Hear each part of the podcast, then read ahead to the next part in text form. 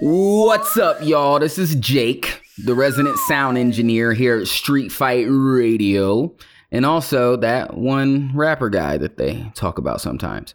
What you're about to listen to is an unlocked Patreon exclusive. Exclusive. Like those echoes. This is a new series that Brett has started titled Small Business Tyrants. In this series, Brett will be speaking to various small business owners, right, who are not complete pieces of shit. Surprisingly, he is speaking with Nick Hayes from Means TV on this first episode, and they talk about some pretty cool shit. If you like what you hear, or even if you just want to make sure that I keep a fucking job, then head over to patreon.com slash street fight radio and become a fucking patron. For a dollar a month, you can get this every week, plus hundreds of bonus episodes that are in our back catalog. We also got a bunch of video content where the boys watch full episodes of various TV shows and comment on how fucking ridiculous they are. Yeah, it's technically maybe illegal, but who gives a fuck? So if that sounds enticing, head on over to patreon.com slash street fight motherfucking radio. I know I'm kind of annoying. It's not motherfucking. It's actually just patreon.com slash street fight radio. But, yep, that's about it. Hey, everybody, welcome to a bonus show that you all don't know about, really. We talked about doing this on the Hellfire Tour.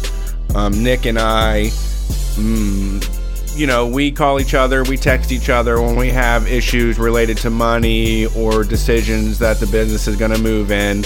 And, you know, we were doing a little bit more in depth conversation when we went on the Hellfire tour. And Trillbillies and Sam's and Bryan were like, y'all really should put this out there. And it does seem like a good idea. And it's something that, you know, uh, it, there's so much to go into and it isn't a good, doesn't make good entertainment at all. But for anybody that is into this, um, this is the first episode of Small Business Tyrants. As you know, Bryan does a majority of the foolishness that gets us the likes and the attention. He's out there online giving you all your entertainment. Uh, and I do most of the spreadsheet, the money, paying the bills, writing the checks, all of that stuff. And a few years ago, I met Nick Hayes. Uh, y'all know him as the uh, starter, founder of uh, Means TV. You've seen their videos. You've seen them in, seen us in them. We're recording this on September 14th September 13th, Friday the 13th. Friday the 13th. yeah, very spooky. And uh, so, Nick, you know, you already jump in here. Thanks for being here, Nick. I appreciate it. What t- tell them tell them all about Means TV. Some people still don't know. Yeah, so Means TV is a uh, cooperatively owned anti-capitalist streaming service. So in January, we're launching basically like a Netflix that's going to have all sorts of different cool movies, TV shows some of them are made by people around the world. Other ones are things we're producing ourselves. And the idea is like to build a sort of cultural media institution that um, you know we can all tap into, we can all benefit from, and um, create things for, and also see like uh, democracy in that, see a return on our investment and time in that. Um, so that's kind of the, the goal of the project. yeah, and uh, I mean, right now though, it's just what what's the situation right now? What what what where are we at in the project? Yeah, so I mean, right now we are basically spending me and Naomi spend our days talking with filmmakers, trying to go through acquisition processes. So we're basically acting as brokers, where we go and we reach out to filmmakers or production studios who have content that we want to license or acquire, and we negotiate deals with them for you know, whatever sums of money, preferred shares in the co-op, all sorts of stuff. So it's like we're doing very like paperworky, brokery stuff all day, and then we also work with like a tech partner to figure to make sure our apps and our uh, platform is like on schedule and ready to launch and looks good and is functional. Um, and then we're also developing original programming, which uh, is something we work with Sarah June, who's a producer out of LA, to do. And she uh, you know is executing on original shows original kid shows. Like we have puppet stuff going on. We have animated shows so we're overseeing script writing casting locations like um, budget all that kind of stuff for original shows too. So it's fucking like all day, every day. Yeah. No, that's great. That's good. No, I think that I mean I think that gets people caught up to speed. And now the reason we're doing this is that let's like really drill into it though, in that you're trying to do all of this and you ran a fundraiser and you said you needed a half million dollars to do it, 500,000, Correct. which for everything you just described is not enough.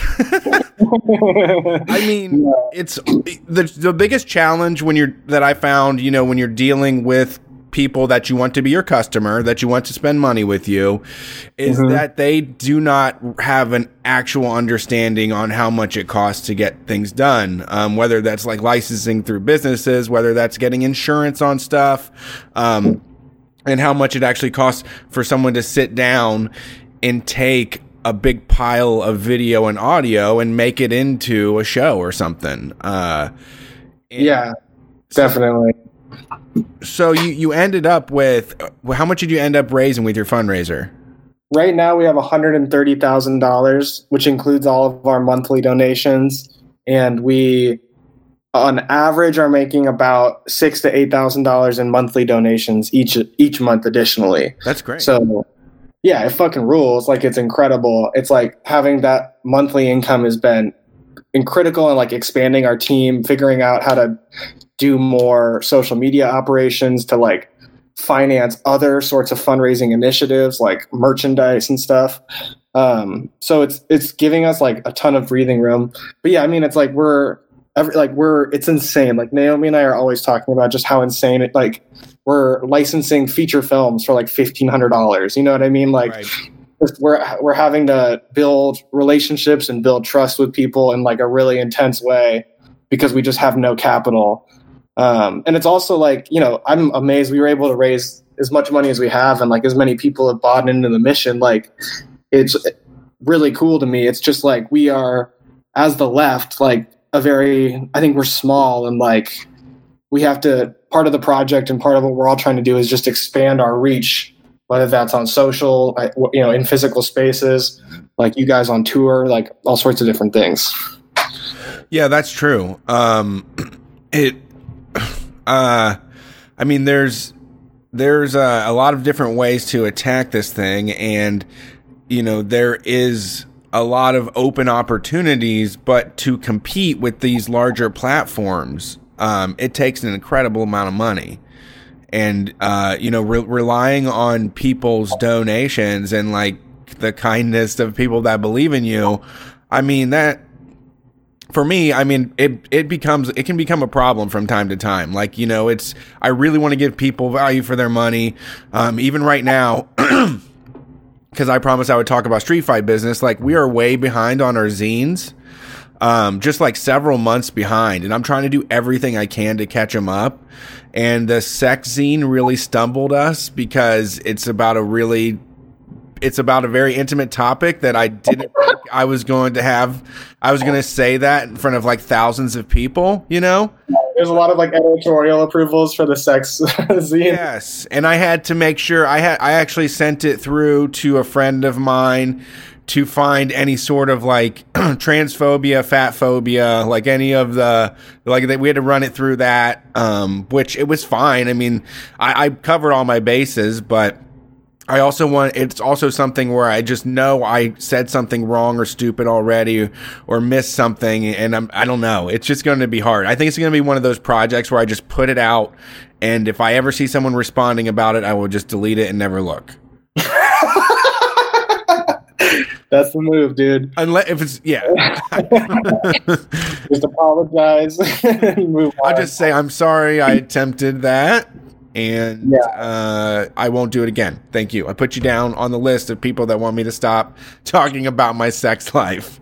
yeah yeah i always try to tell people like the same sort of thing like we're gonna fuck up so many times like we're gonna put out a video that you like that isn't funny to anybody or Yeah. like that is uh yeah or whatever like but it's like it's our we have to also kind of explore what people fuck with and what they don't and like push boundaries where we can and see what we can get away with like so i just try to like always tell people like you're you know if you don't like something we we do just let us know like we're trying all sorts of different things you know like it, it's not a reason to like feel like we're suddenly not the thing you thought we were. It's just like we're trying all sorts of different stuff here trying to like reach as many people as we can with like this message, you know? Yeah, man. And you got, let's get into this, some of this shit, man. You're working, you're collaborating with a lot of different people, which can be challenging because, I mean, as, le- as the left, I mean, in any sort of arena, whether it's actual political organizing, whether it's on the internet, there is a lot of different parties and thoughts and ideas of people that are involved with these kind of politics. Um, so you're dealing with, you're just, you're just dealing with the, uh, I guess just like a, huge a, a huge volume of people that all have their own thing and you have to then like manage it all. And i'd have to do that with the zine too. And it it's just very challenging because as you keep going you're like sifting through people. And i hate to treat it like that but you just have so much interest and so many people that come in that want to do something and then they just disappear or like they can't execute on something. And and so when you do find those reliable folks, you know, like uh, Dave or Lermworm, uh, for me, like those those people, I just rely on them to get things done, and they know the me- they know the message, they know how things work, and you know, I, I can trust that things will get done, knowing that they're involved. You know, same with yeah, uh, like, Obelisk too.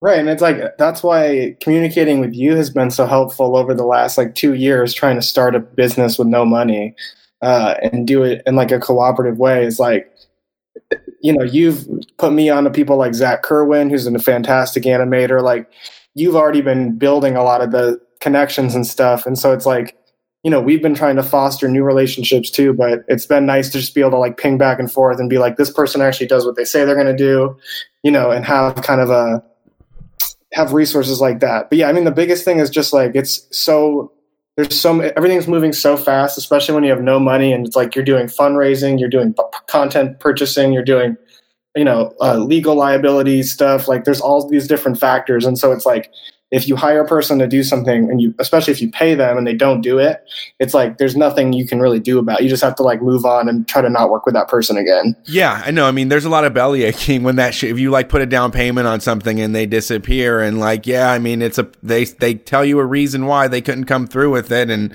you're not happy but like you can't just sit down and be like shit their business is ruined. You know like you can't you know you just have to keep going. Like you have to make more money. Uh you know, I uh, I kind of consider I just kind of had a change of pace this year. Um, once we started talking about doing the Hellfire and tour stuff, where you know uh, we were trying to we are talking about trying to get our own spot, like our own headquarters with the venue and stuff like that, and uh, you know trying to save money for that. But I'm just such so terrible at it. I'm actually just better at like making money. Like I can just feed the business with my ideas to get more money coming in and I can or I can come up with something, you know, like like t-shirts that do I know make money and just go through the process. And now I've done it so many times that I can, you know, move the timeline faster and faster and, and keep moving through them, you know. Yeah, and I feel the same way. It's like they're really just like focusing your labor and your attention on just like making this organization money has been what Naomi and I have tried to do and I think that's been extremely helpful and how we've like a big part of how we've gotten to the amount of money we have. I remember when we first like kind of blew up after the AOC ad and everybody was like real hyped on it and we had like people kind of around us that were like you guys have to do this, you guys have to do this. And we went and tried to get an office space thinking we needed an office space. And the rent was like $2500 a month which is like, like fucking crazy. Like i cannot imagine if i'd live there. we had and it was like a Right. It was a big ass office, and uh, it had this like it was like a law firm before, but it was like real cool and industrial. But they had like carpet and shit. So we before we moved in, we asked the uh, the like uh, not the owner but the property manager if we could rip up the carpet and just like polish the concrete floor, and he was like, yeah, sure, whatever. And then we started doing it and the owner of the building walks in and he's like what the fuck are you doing? And we were like like literally with a home depot buffer like ripped up all the carpet already just like buffing the shit out of this concrete floor. And he's like the people downstairs have it in their lease that there has to be carpet above them. Like you have to put all this back. Like what the fuck? So we wound up getting in this weird like legal stalemate with them where it was like okay you guys can keep our deposit but we're not like we're back you know it's like this weird just gonna get out of here. exactly right It's like your problem. there, like out of here. You, you own this place. I don't give a fuck about it. I'm gonna back away slowly. right. Yeah, it was wild. Uh, and he acted all pissed off, like we hadn't gotten permission, but we had. That just was like miscommunications on their end. But anyway, it was uh, that was wild. Like we got out, we we got out of it basically. Like like if we'd had that lease, we would have been like uh, you know, in the red within three months, just completely out of money. Like just with a bunch of office furniture, like it would have been really bad. But that's where I'm like, maybe somebody's looking out, you know, a business, the socialist business gods. Yeah, I uh I mean I'm I uh am going to talk to some kids that are trying to do some music thing and they're pretty young and they want to blow all their money on stuff that they think that like uh successful people have and it's like no you need to spend your money on people that are starting at nothing. Like you that's where you need to you need to f- figure out um what the person who has nothing how they turn that into a media company, how they turn that into a podcast and you need to live like that. You don't need to go and say like, well if I'm going to podcast, I need like Howard Stern's equipment. You know, I need to spend $5,000 on a setup to record my podcast, you know. Um you- Yeah. you have to let the money the money decides what you do. You know, you keep moving, and if people are saying, "Hey, we love this," and they keep putting more towards you, you just run with it. And you know, and that that's how you get that stuff. You don't get it like the the equipment, the all of that stuff doesn't make you into it. You know, it's it's the practice, it's going through the motions. You know, it is brokering the deals, licensing the contact content, doing the paperwork. That's how you become a fucking business. like you make money. You don't do anything else. You don't have like a great idea. You don't have a great team that works together. You make fucking money. Like that's how that's how your business can get, Yeah, gets anything done. exactly. It's crazy though. You we were talking a little before the show about paying people to make memes and how weird that is for some like um sorry, I got like the driest throat in the world. What are you drinking? It looks like you're drinking like uh, one of those um, White Claw things or whatever. No, no. This is it's a thin can. Um it's Bell V Bold. Cherry lime sparkling water. It's kind of like the uh, Sonic slushy flavor, but it's Wow. just the Aldi water. Um, but like when I posted in the group, I was like, "Hey, I need people to make memes. I'll pay you for them." And then there was a lot of people that commented and said, "What? You're getting paid to make memes? That's hilarious." Blah blah blah. But like, I am actually not good at that. You know, I am not. I did not grow up on Photoshop, and I never took a knack to it. I could learn. And I think I'd probably spend 90 minutes making a meme and looking at tutorials the whole time. And then I know that there's people that listen to my show that can do it in 15 fucking minutes. You know, like they just can do it while they're like also doing their job. It's nothing, you know, and I can send, and so I can, I'll send you $10 for that because if a thousand fucking people like it, if 300 people like it, that's money, you know, like that cat, like that brings people into the group. That is that's added value to listening to our shows. You get these funny fucking images. But at the end of the day, it's just astonishing how many people fall to the side. You know, folks that could make, you know, a hundred bucks a week making memes. Just, you know, I, I don't know. It's hard to find someone that can do that regularly and keep it together, you know? It really has been like for us, people who do it professionally, who have like their own workflow, their own systems where they've been doing it for like either other entertainment networks or cable state, like people that do like memes who, or who've done it for even like small digital media companies have like workflows. They have invoicing structures. It's like it's like a, a you know it doesn't feel like a silly weird guilt laid like filled thing to them. And so it's like that's been really uh positive and fun. I feel like though like what is my audio still coming through? Yeah. I feel like with running a, a small like business with no money, it's constantly a battle of like, should I learn this skill in order to save money for the the business or should I pay an expert who's better at it to do it for me? And like like when we were doing the fundraising campaign last March and we started to do all those videos, I was looking at like how are we going to color grade all these videos? Like I'm not a colorist. Like this is going to be about 300 per video, which is going to add another $12,000 to this fucking $40,000 campaign.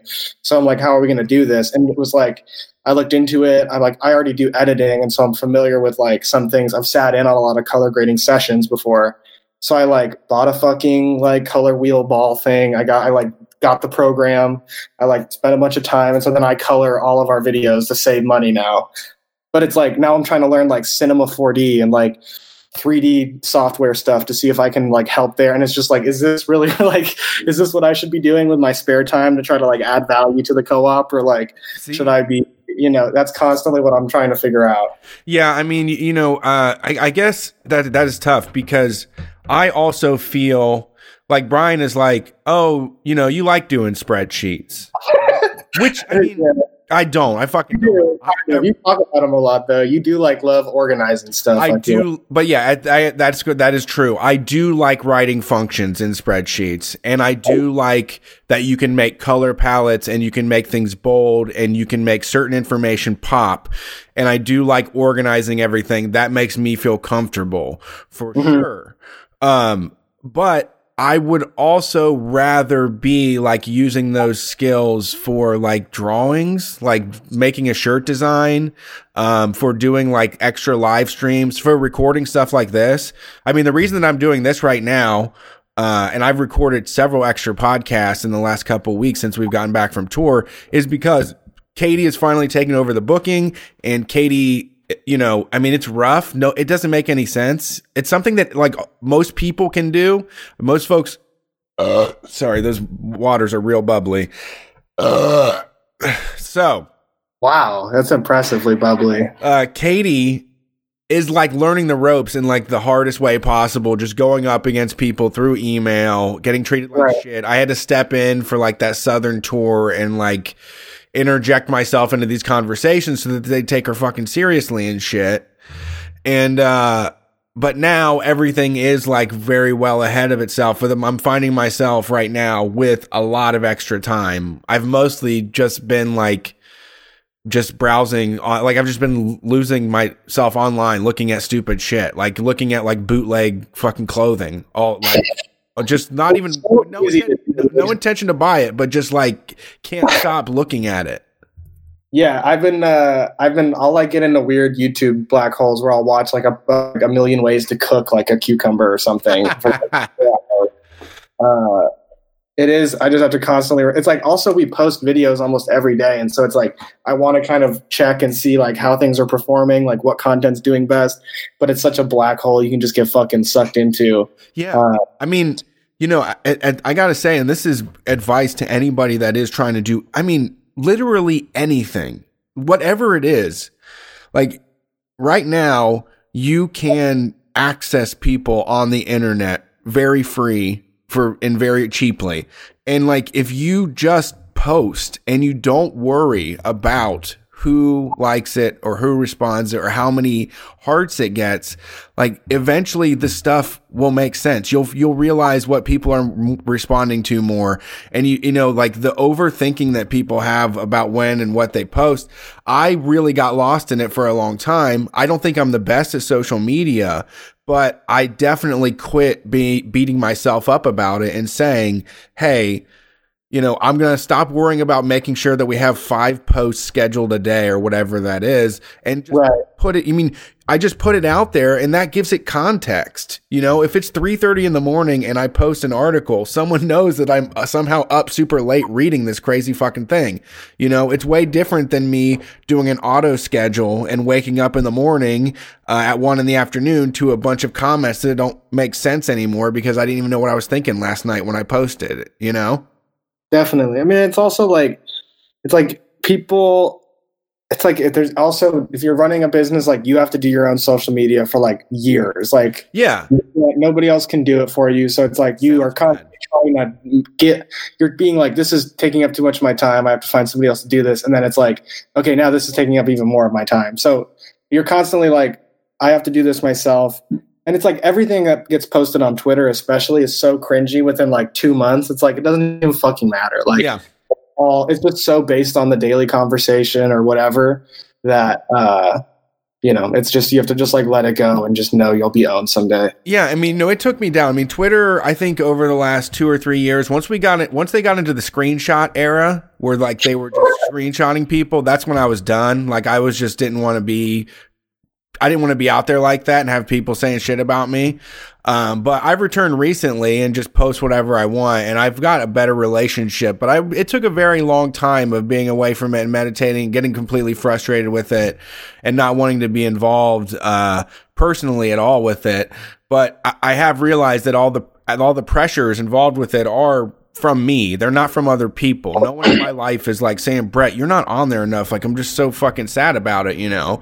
But I do realize that, like, now, if I do feel like I want to post, instead of taking a lot of time to hem and haw about whether I should, I should just run with it because it's all fucking right tears in the rain they all just disappear like you don't you, you know it, they they're gone so uh that kind of th- those kind of things also lead me to just post whatever I want and try to be just more in the moment and say, like, really try to explain to somebody, this is why I posted this thing.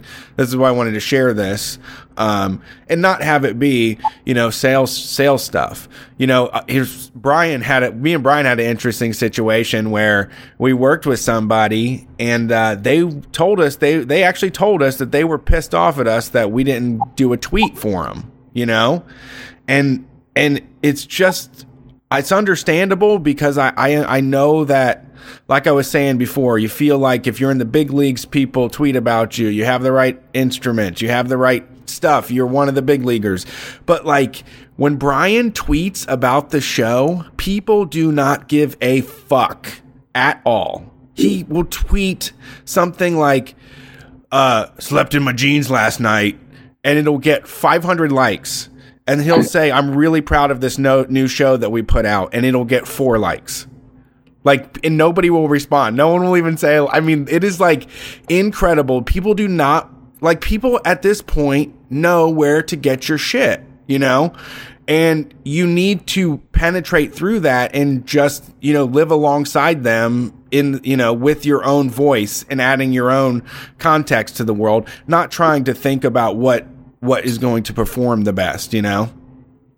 Yeah, definitely. I mean, it's like uh especially for podcasts and like uh a lot of content creators it's like people know yeah where to find your shit people you know you don't need to be doing avid like you're just by bryan tweeting about sleeping in his jeans that's generally self-promoting of like the street fight radio brand right. like that all it all works on itself what's weird is like where we're like starting a Twitch network with a bunch of personalities, and I'm like consulting them on how to do their social media in order to increase engagement and get more. You know, it's like I'm. It's like uh, it feels like all bullshit. The stuff I'm having to talk about all day, but it's like a lot of it is kind of substantive. Like you know, it's it is helpful if you can do these kinds of tweets. Like if you do instead of retweet, you do an original tweet that's funny. Uh, that quote tweet's another thing. Like that helps to increase engagement. like, yeah. but that's like how granular my fucking days are sometimes. It's just like talking to people about the best formats for tweets or the best formats for sharing things on social to get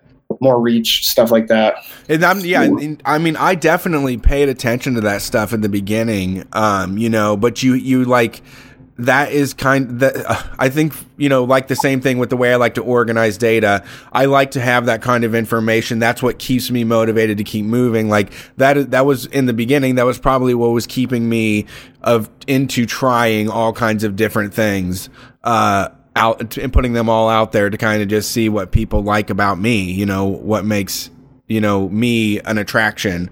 Uh, right. Thing, but no, what's I that? Agree it definitely becomes less important over time. It, it just becomes about what you're like. A, in our case, what the content is, yeah. and like that ended or not, you know. But yeah, I mean, and and, and then we also do. um you know, I, I don't know what the pursuit of all this is, but there is a matter of creating like a some sort of uh celebrity culture that is outside of the mainstream uh, that can elevate people into you know figures uh, that you know are welcoming, that are radical, that are on some different shit than what we've seen before. You know, uh, and so part of what the part of the reason that anybody makes it on TV is because their parents were rich and they probably live in LA. I mean, that's how everybody gets on the radio. That's how everybody gets on fucking TV and in the movies. So we don't have access to that. You know, podcasting gave me and Bryan the opportunity to create something that was from Ohio, that was from Columbus, and that was uh, you know, revolves around what it's like to be here and what our culture is. And um, that's something that isn't shared in media elsewhere. And so no one, there isn't like, uh, um, there isn't a PR trainer to come and say to me and Bryan, you need to try doing these things or this would be better or uh, consider this or that. You know, I mean, I, I have to do to research that. I have to spend a time researching myself is, is how I got that done, you know? Yeah, exactly. And it's like I want to. It's like I think what you're saying exactly. Like we need to be pushing forward a sort of slate of left celebrities, have enough of them and a diversity in of in them, so that if one or two or three becomes whatever shitty or falls, like there's still a, a remaining front of people that are elevating these ideas, talking about these things. Like so, you know, I I totally agree. It's like I want to be a person that helps different people get a leg up and like helps be a producer with them and like figures out what they want to do or how they want to say stuff and finds like a good all right uh we dropped the connection there so i don't know what the fuck we were just talking about uh something regarding uh having you know people out there that are entertainers and performers that also get a little bit of training right yeah, I mean, I was just saying, like, I think a lot of people, and I, myself included in this, like, really want validation and like affirmation from people who are already successful within whatever field we're passionate about. Yeah, and uh, we want to like achieve the highest levels of whatever dumb field we're interested in. And it's like as soon as you get there and you start seeing like, okay, this is basically the highest level of this industry or this field or whatever. It's like oh, this sucks. Like everybody is miserable. Like this is all just, you know, built up in the culture. Like it's not actually that cool or. Yeah. yeah. Well, you should share your own story about that though. Like, because I don't think people know that you were like making commercials and like living in a bomb ass apartment when you were just a kid. Yeah. I mean, I got out of high school and I went to film school for a few months, and then I just started working on commercial sets as like a PA, and then as a camera assistant, and then as a camera operator, and then a DP, and then I got to direct a few things, and then I got to produce something, like all within a very short period of time. And I think it was like I to look back in ten years and be like, why would I up so quickly? Part of it is I just look like all the guys who own the production companies first. Like they all literally look exactly like me. You do got uh, that swag. You got that same swag. like the yeah, all of it. Uh, you wear like functional clothing, and you're not standing out. Yeah, exactly. Like I just would. I remember literally just like buying the clothes I saw that the other the like production company owners had. So I would just look like them and walk in like See, I, that's a there. move, dude. That's a, that's a manipulation. That's snaky. And I tell you what, I mean, I I I would not profess on the show that you that we should be changing ourselves.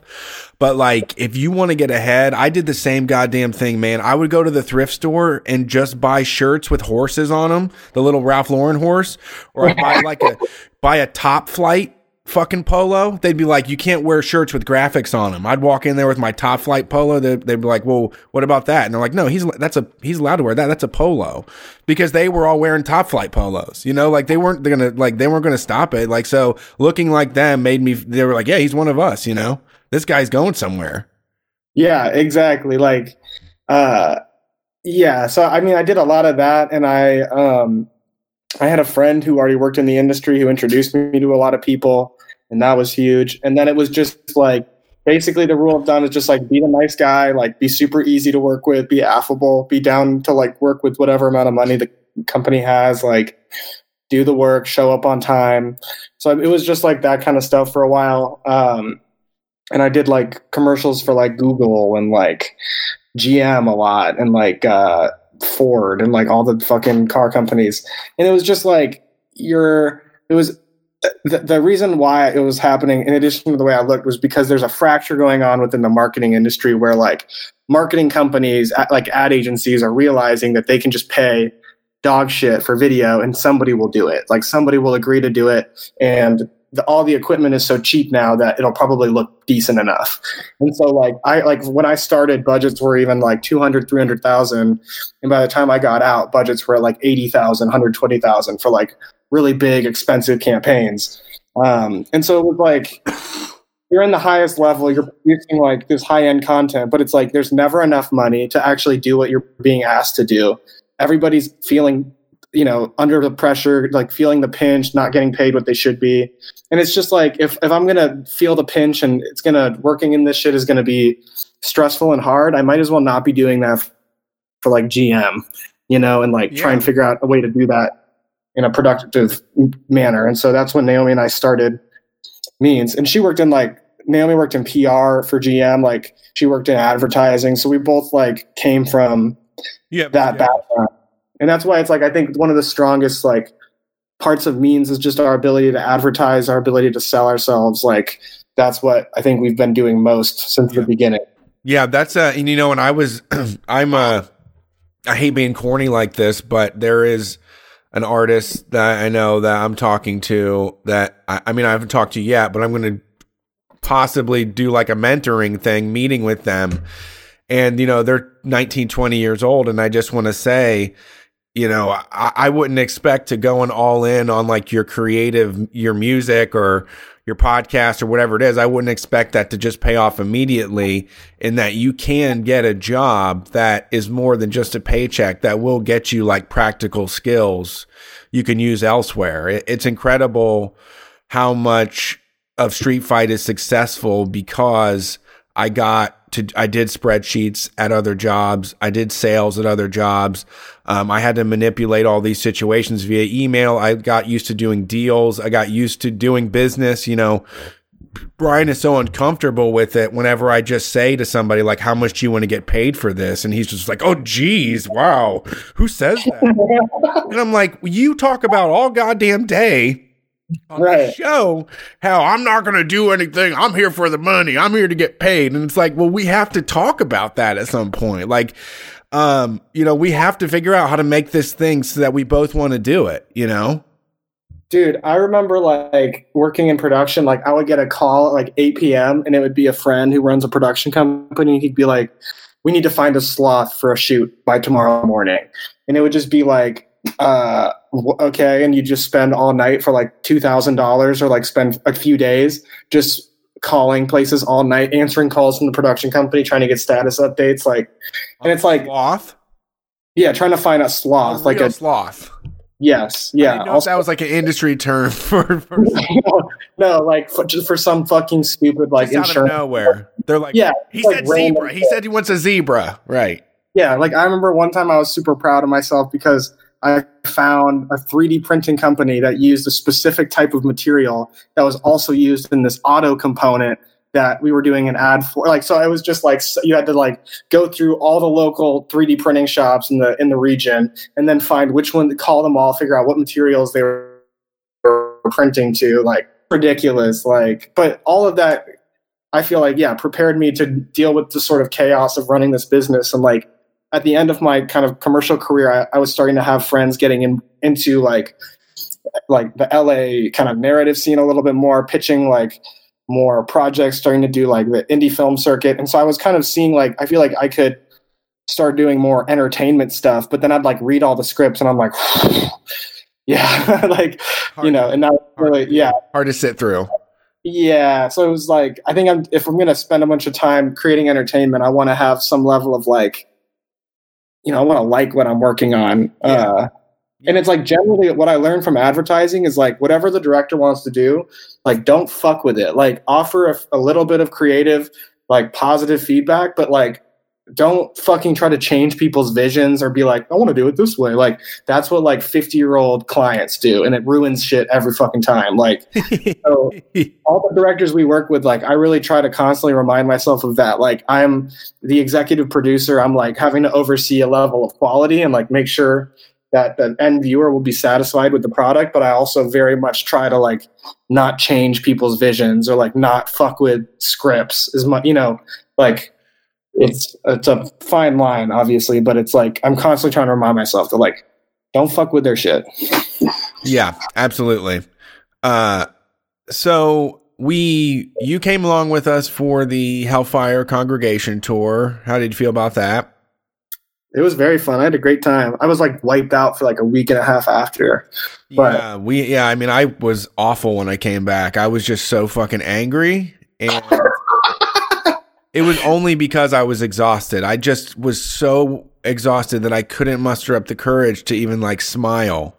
Um I I you know so because you didn't even lose that much money. Like it did, you made money on it. Like it was, you know, and you kind of knew it wasn't going to be like a huge boon. Like while we were out there, but you got back and you were like, "I'm all fucking tired. I have like not that much more money in my pocket." yeah. Like you were do breath for like a few days. I was very miserable. And we still have like a billion fucking shirts sitting down here that like are just potential money. Like I want them to be real money, you know. Dude, you want to have a real business conversation right now? I uh, I don't think that printing on union shirts is a viable way to sell merchandise going forward. Really? I think the, the cheapest we can get is $18 a shirt. And if you do drop shipping, like if we were to go to like Teespring or something, like you can get US made shirts and you can sell it for $18 and make $7 back. Like it just, it's just, it's like if I'm making t-shirts out of the goodness of my heart, then I should absolutely buy the nice union made ones, you know, all that. But it's like, if I'm trying to make money, which is what we have to do in order to keep this business fucking afloat, it's like there's no way to. It's like I don't know, man. I get them cheap. what are you, what are you paying per unit on shirt? Usually if it's like uh t- it's usually about 13 bucks per. It's like they're f- but remember the fucking like Trillbillies had four dollar shirts. It's like that's and it, they, and they're U.S. made and they're better. Like all like we ordered two hundred. Man, Like I want to some Guild- those were fucking Gildan ass shirts. Those things look cool, but they're crunchy, thick t-shirts. I agree that they're crunchy, thick T-shirts, but I will say that I ordered a bunch of union shirts, and uh, like uh, we had probably ten to twenty shirts that just were falling apart at the seams that we couldn't even print. Our On. shit slaps. Your shit slapped. All right. Well, we'll talk. I'll talk to your supplier. I just feel like it's like also the drop shipping element of just being able to have a web store and then people can just order shit. Like I'm not managing supply Yeah. chain. No, that makes sense for sure. Um, but I'm also conflicted. We've just had a lot of conversations about like to what degree d- d- is the union. But give me your thoughts. It depends how many shirts you're pumping out. I mean, we do enough right now. I mean, I have to pack up. I mean, less than five shirts a day. You know, uh, it's it's really a matter of storage space. I mean, they take up a lot of room, but uh, really, I guess where I, I lose all the money just like making sure everybody gets paid and like putting money towards um, charities and stuff. Like on the guys, gals, and non-binary pals, it's like that shirt was thirteen dollars to make, and then I paid Destiny, the designer, which I mean, I, I mean that design is great, right? But very simple to make. But I promised her two dollars a shirt instead of just like paying her eighty bucks, so she got paid out like seven hundred dollars for that design. So that bumped the price up to like 15 cost per. But then I did the 10% thing. Uh, so people were paying $28 for the shirt. That was like, you know, after after fees, I mean at 260 went to the Mosaic Center. So basically overall with product with cost and everything, the shirt cost me 18 bucks to make and to raise money. And then we sold them for 28, so you know, we made $10 on it. Yeah, I mean that's But if it was if it was 13 and you sold it for 28, I mean you'd make 15 bucks. That's better than Teespring, you know. Yeah, totally. And I think that I mean it's yeah, it is true. But- like I we're designers we work with, we have to pay like probably more per unit. But I want to figure. It's like I'm not trying to not do union shit. It's just fucking like No, I get the I'm not, frustration. I'm not a parody. It's like even you guys. It's like you guys need you guys need money. Like you need Yeah. liquid fucking cash. Like all of you, everything you do is totally defined by like how much capital you have to like give to other people, we- spend on. we fucking screw ourselves royally too. I mean, we're gonna have to change it. Like the zine, the reason that it's not, we're not so, I'm not so excited to get it done is that because for all the work and effort that goes into it, like we fucking lose money on that thing. If someone just signs up for five dollars and gets the digital zine and watches our videos, we get like you know they take 10% so we get like four fucking 449 or something of every five dollars. But like on the zines we take 12 if like if someone gets an extra we take 12 dollars from them. By the time we're done and by the time i pay everybody we're getting you know 397 or maybe 432 on it you know. The regular zine after we pay and get it shipped i mean we're getting the same amount of money but you're we're putting in so much extra effort and it's totally like we have to like step up. This is the point where yeah, I need to just say like I need more money to do this because it's not worth it at all to have some have do nothing for somebody and get five dollars and then do all of this thing all of this for somebody and then also just get five fucking dollars at the end, you know? Well, it's like, and this is the type of shit we've talked about a lot in the past. Is like, like between your guys' Patreon and how to turn the actual Patreon dollars into fully profit, and then also like how the fuck means TV makes any amount of money. Like we've been having tons of conversations around that, and it's like we're just as the left like figuring out like the right wing has been running profitable businesses and unprofitable businesses for fucking decades, and like the left for a long time has been sort of like I mean, we like. There's been a lot of organizing. There's been a lot of like activism. There's been a lot of nonprofit organizations, but there has Community stuff, yeah, community radio and shit like that. right. But it's like we don't have for-profit institutions on the left that are trying to generate capital to use for anti-capitalist means, like we are. Yeah. So it's like this is all uncharted, and it's like how do you exist within capitalism, be a profitable business that can compete and like stay afloat, pay your bills, pay your lawyer, and also align with anti-capitalist values. Yeah, and make sure that yeah, make sure that everything yeah, like you said, make sure that it all is in line. I mean, I want to do it the right way. I mean, I charge that amount. Um, I charge twenty eight dollars for a shirt, and I know what it's who's getting. Uh, sorry, I charge twenty eight dollars for a shirt, and I know who th- getting paid for it, how much is getting made, and I mean, at the end of the day, I, I would rather just ask for extra money on that than you know go and sell eighteen dollar shirts uh, online and have them sent to people people's house. You know. Yeah, and it's like I think I can, especially if the quality of the shirts are fine. Like your guys' shirts have always, I've from the quality I've always seen them, uh, they're fine. So it's like, yeah, I'm totally open to it. Um, I'll mail you some. I'm gonna mail you a couple so you can review it. Yeah, yeah. I just I'm tired of like fucking uh, trying to like, you know, I yeah, I just keep getting It sucks, burned. it sucks when you do the right thing and then you know, yeah, it's everybody that does the right thing isn't great at it, you know, or you know, not every union is holds up quality standards, you know, that you you would expect. Uh, so it, it is very disappointing when you like, I want to do the right thing, and you know, eh, people. t- I mean, I've had so many people that like just sit and sit and tell me all about Teespring. They're just like, "Hey, I heard about this thing called Teespring. You should try this and this and that." And I'm just like, I I mean, how, I I have to explain to you why I, I just don't feel comfortable doing that, and you're going to be bummed out about it. You're going to think I'm accusing you of being a bad Yeah. person, and like I I really don't know how to respond to the conversation anymore. You know, like I don't want you to think that I think I have higher ethical standards. I'm just going to do my stuff in my own way, and uh, you know, live or die on my own. But I, I would rather you know, do that. And, you know, it sucks that you had that experience. Uh, you know, I, I wish I could have helped you, uh, put you in touch with my guy. I mean, and it's always like, you know, you know that I always end up deferring to you. Like, you're the person who's been running a business for eight years, and I've been running one for two. So it's like, you know, especially when it comes to like how people will react to things, what, what, you know, it's like you're the one who's made the mistakes, learn from them. Like, I'm not trying to just fucking fall on my face and make all the stupid mistakes that everybody else has. Like, obviously, I'm making tons of my own mistakes every day and learning from them, but um, you know, so I do, I, I trust you and I defer to you. And if you think that's the best route, you know, I agree. Yeah. Yeah. I mean, um, and you know, that's, yeah, that's something that I, I don't know. We could, we can work on a solution to that too. Uh, it's a matter of like, you know, how much merch is going to be going out the window. You know, like if, if we were a popular rock band that was selling a couple hundred shirts a day, like if I didn't want to hire somebody, it might make sense to do print on demand. But, you know, for us doing this like slap together fucking thing, uh, having a box, having a an extra bedroom that's filled with t-shirts that you have to mail out every once in a while is just like part of business, in my opinion.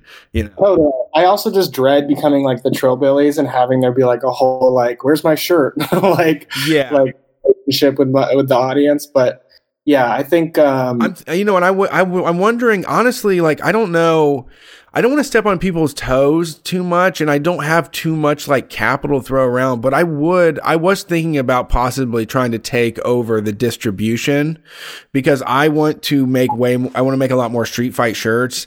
And I'm wondering if I could just take care of it for like the Trillbillies and the Sams and Means TV and have either separate shops or just one place where people go to get their podcast merch because if if there is enough coming in and if I can shave off money to keep somebody employed to do it and uh you know we are trying to plan on you know getting our own spot soon or not soon i mean whenever we can afford it but um I, I, that's the way i mean you could do it i mean you could probably make money doing that for everybody. It's only gonna the merch sort of things are only gonna expand I mean, everything would, the model that I've done, which is because I never wanted to make, I hate fucking making t shirts, dude. I mean, I'm just like, it sucks because they're just extra trash in the world, but everybody does need like shirt. I do understand people need shirts and people like to represent the things they like. We do live in a covered up society.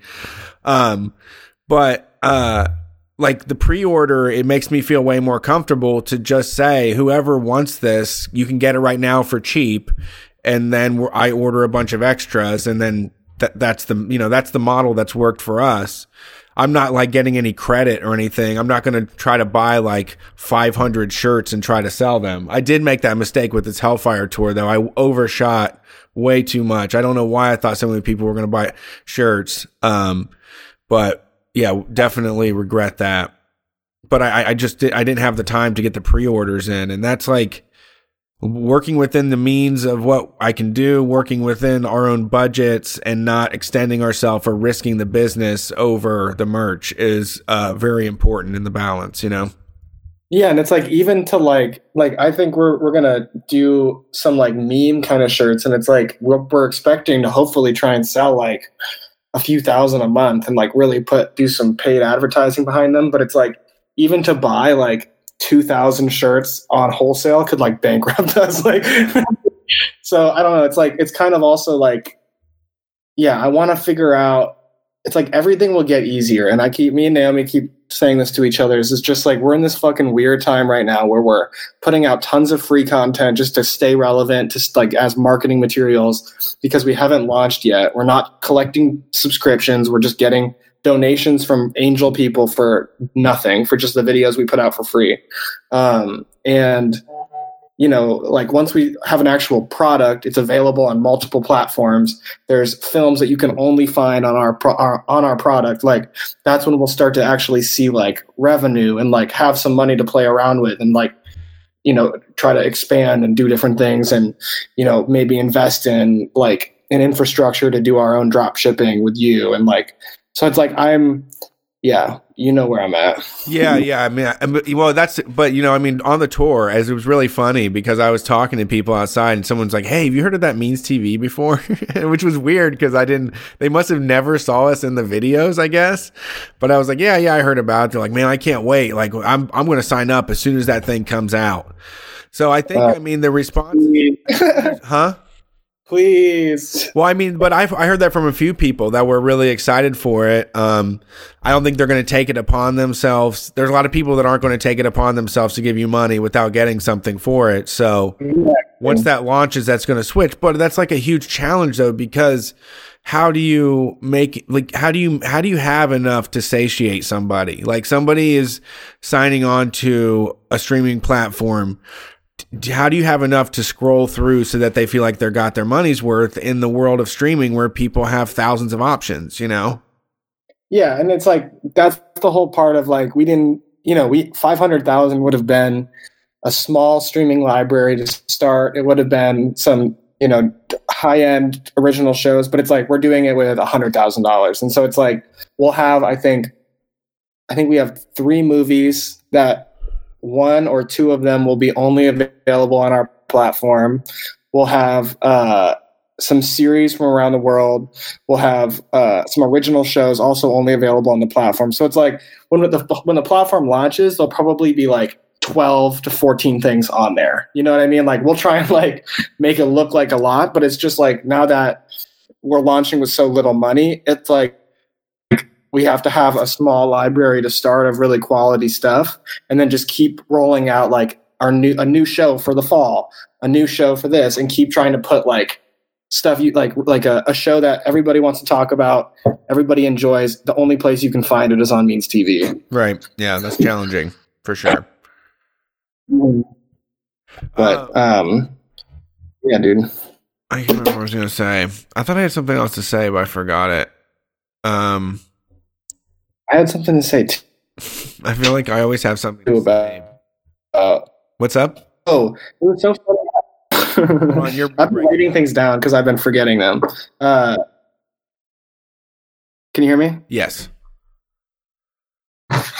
Go ahead. Okay, cool. Um, I was just thinking about how when uh, I came to film you guys at the Canna Carnival for the first time, I had like no idea of like anything to do with it. Like even the Juggalo March, I had like no idea what I was doing it for. Like it was just like to go do it because it was fun and like it was like uh, nobody else was doing it. Uh huh. and um yeah i think i like I, have been working on the, the juggalo march video is going to come out in three days on the anniversary the two year anniversary so i've been just working lately and it's just such a fun video it's just like uh, such a nice time where i like wasn't feeling like i'm running a, a whole co-op with like bills and responsibilities and outgoing payments was just filming for fun Yeah, it's it really is. Um, I mean, that's what I wanted to get to.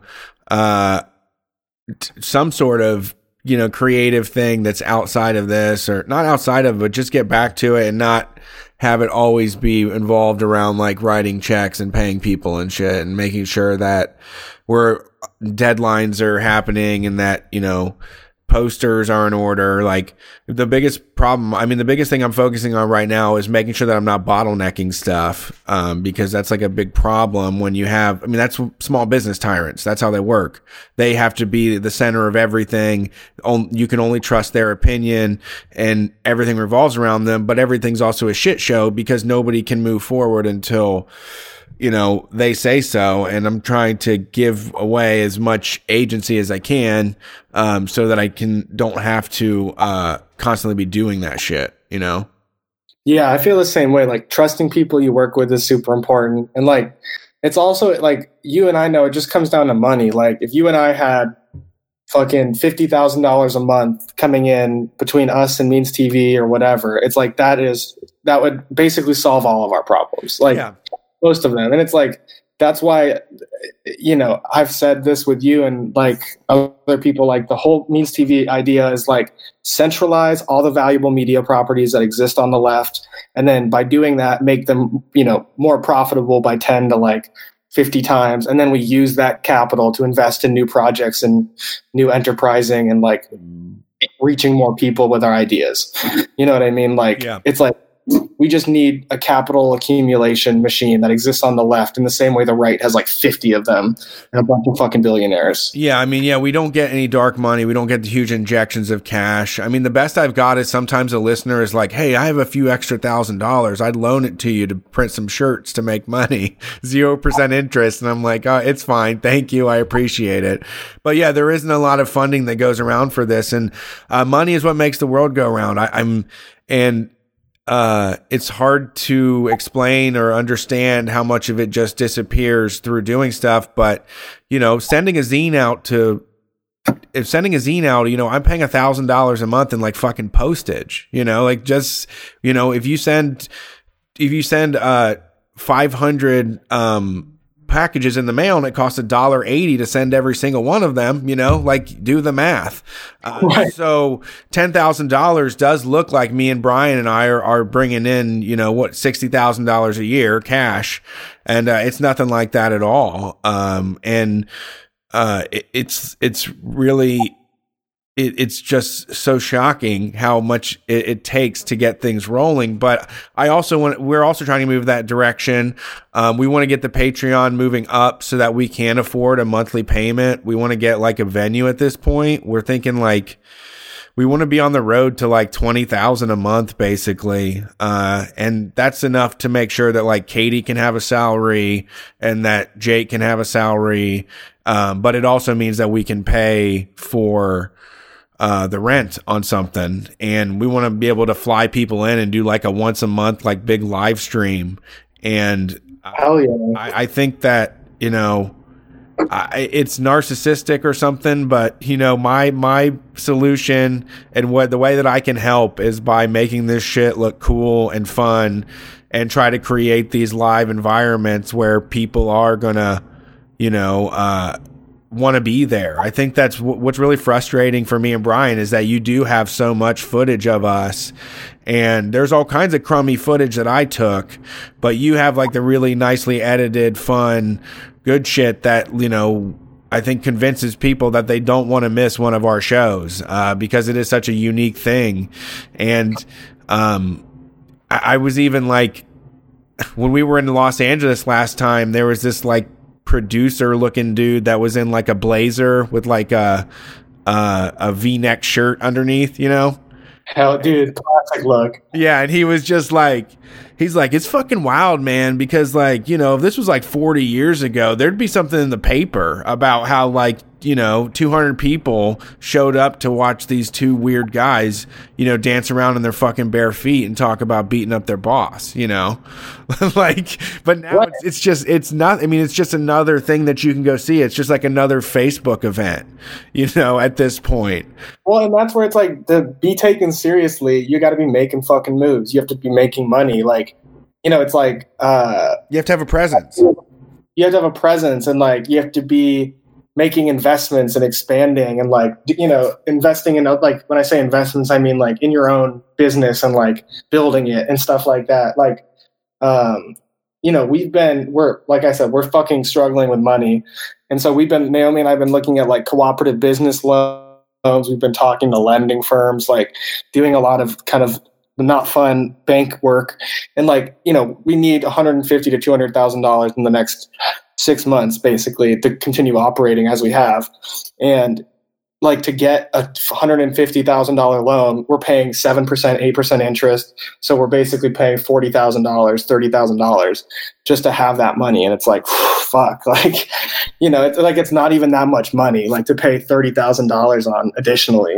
Yeah, I mean, um, I've done that too, and a lot. I mean, they, we get offered a lot of those like uh, Shopify Capital loans and like the PayPal loans and Square loans, and you know, I looked into some of them because the shirts like fucking drain me. You know, like Street Fight will have you'll be like, oh, look at it, like we got seven thousand dollars in the bank, and then I have to pay fourteen hundred dollars to an to the artist and to a to the charity, and then I got to pay three thousand dollars for T-shirts, and so we're down to two thousand dollars again. And right. I'm doing all the math, and it's like, well, when this is all said and done, we're going to make two thousand dollars on these T-shirts. But if I get a loan to cover the money until we sell them all, it's going to cost me six hundred dollars. It's going to cost me seven hundred dollars to get a loan, which takes our profit from two thousand dollars down to like you know thirteen hundred, twelve hundred dollars. You know, like it's that is a it's a lot of fucking money. Those loans will fucking kill you. The banks say take so goddamn much, um, and they they will get it no matter how they you know they uh they will always get their fucking money. You know. And it's like you see people do a Twitch stream or something, and they raise a fucking like fifty thousand dollars, a hundred thousand dollars, and it's like there's money out there to be made. Like people, it's not like it, you know it I see Kickstarters for fucking stupid ass camera equipment with like four million dollars. You know, well that's like I oh, don't want a bank to give me money that I have to pay them back plus another thirty thousand dollars. You know, it's like I want somebody to just give me money to do this shit. Well, that's what's so wild about like even when we did the guys and gals non-binary pal shirt, we did the thing where people could pay half price for a shirt. And when we did the tickets, like everything just worked fucking out. Like there people had enough extra money. There was enough like, you know, high earners that listened to the show and that threw in enough that I didn't have there was no situation that arose from it. Like it pretty much by the end of it when I did all of it, like we were pretty much even. Like they it, it was great. There was no like it wasn't a risk to to say, "Hey, you can pay ten dollars instead of twenty dollars for my show." Like people wanted to spend the twenty dollars with us. They knew where it was going and what it went towards, and then the people that legitimately that would have fucked them over took advantage of it and, and, like it's amazing to engage in things that way because that is that is capitalism and it's not any better but it is a different way to handle that situation. And uh, you know it it's what it's what keeps the project moving forward. You know if we were getting no response and everybody was like we're only going to pay $10 to get in we wouldn't be able to do the tour you know? It wouldn't pay for it. So seeing the response and that people that have the extra are you know lending it and that you know when i do fundraisers somebody always shows up with like a hundred dollars or a five hundred dollar donation. Um it's quite it's totally incredible. And it's like i feel like the people like the audience you guys have built and just people on the left generally are like incredibly sweet, incredibly giving. I do feel like though increasingly like with all the different projects that exist between us, between all the new podcasts, between whatever, like all the different media available, it's like sometimes I worry folks are getting tapped out. Like they're just fucking throwing 20s everywhere left and right. And they're like, okay, I need to, you know, and so it's like, that's where it's like, I want to try and reach more and more new people, people that have never listened to any of anybody before, you know, so it's like bringing in like fresh uh, viewers, like fresh audience that can kind of like walk into it with fresh eyes is something I'm really trying to like figure out um, from a marketing perspective. And um, yeah, because it's like your audience is like incredible. Like anytime you need like a fundraiser, like they're all there. They're super active on chats. They're super uh, active in their own communities, like building the face the you know Street Fight Facebook page and all that. And it's like uh, a lot of that is just because you guys are like um, individuals that they can see themselves in or get attached to or feel like they're hanging out with, and uh, that's a huge benefit and that works in your favor. You know? Yeah, yeah, and uh, yeah, it, uh, I think that. Yeah, I agree that there is like when I look at the amount. I mean, our Patreon bill is huge, but that's just because you know we get enough to pay it. But they, like, if I thought in my mind, if I wasn't using our Patreon money to pay for the Patreons that I wanted to hear, um, I don't know how much I would be paying. I don't know if I could pay for like the I don't know if how you know if eventually my wife would be like, "You're paying forty dollars a month for podcasts." You know, you got to like we have to trim the fat a little bit. We're trying to save for a house or something. You know, uh, it does add up pretty quickly. But then it also it's hard to pull everything together because then you have to pay for someone to manage everybody. You know. Well, I love. Uh, I really like Sam Sack's idea about trying to create some sort of like means radio network or some sort of cooperative like network infrastructure where people can subscribe like Sirius XM for like eight dollars a month, and then they get access to like all these different hosts or whatever, and then that's like a more pro like there's more subscribers overall because there's a combination of people on there, right. and then money is split up, and it's like not like that's instead of a Patreon, it's just like in addition to your Patreon or whatever.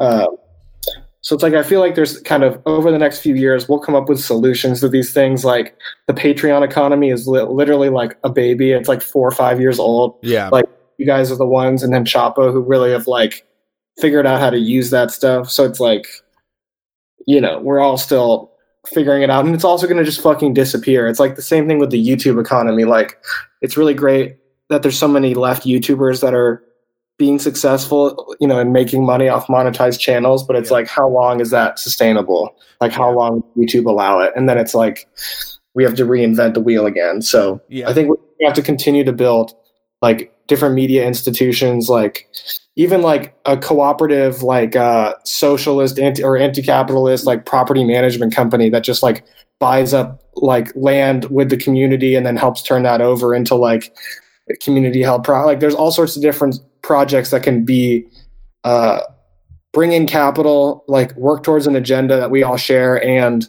um, finance other sorts of new media projects. Well, yeah, like Tom Sexton was saying, we could all run like an illegal sports book or something, and then we could exactly. cut it in. We could cut like uh, like a prison abolition fund into like the payout.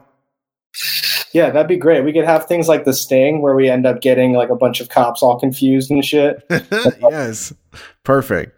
the uh, dude is wild. Have you seen the? I'm not trying to go long, but I was at Walmart the other day, and they had two different things that were called uh, uh, lot cops, and they're just giant thing poles that have uh, cameras on them and sirens. Oh yeah. You get too close, or if they see you doing anything, they just like dispatch a cop. And there was like police pulling people over in the parking lot. It was like this is a police state. yeah, that's pretty fucking wild. No, when I moved in, uh, when I lived in Dallas, I saw them first there. Uh, there were these scissor lifts. They're like these trailers with a big scissor lift that goes up in the sky, and it looks like a little booth. Like there's someone little, like a person could be in there. Uh, but it's just like a camera that fucking watches you and has like lights on it and shit that they can turn on if, yeah, like you said, if they see you doing something so fucking weird, dude. Like I remember like, you know, making out in like parking lots and shit. And I'm like driving through these like the, the behind Home Depot and they have like a, a, a lot cop siren built onto the wall in the back. And it's just like, yeah, it's wild. Fucking, where do you go? Like, what the fuck? Like, literally, where do you go to like get away from your house as a teenager? Like, it's just crazy. Like, yeah, I, I know in the world i mean in like the it's just the the world out there the places where they're doing that are like so you know they're just so fucking safe like people are just like at the grocery store and shit you know people are not really trying to cause a fucking problem you know the cops are causing a lot of these problems you know Definitely. It's just so wild. And like and there's all these stories in Michigan too where like a person's just walking out of the grocery store with some shit, like walking kind of fast and someone like shoots them because they think they're stealing. And it's just like, what the fuck? like God. Uh yeah. That's anyway. awful. Mm-hmm. Well, this is a fun small business tyrant episode, though. I feel like I hope people don't hate us after this. Yeah, thank you for listening to Small Business Tyrants. Um, yes, we do hate to pay you. Sorry, but you are uh, you take money out of our bottom line. Uh, I'm Brett Payne. He's Nick Hayes. Uh, see you next time. Peace.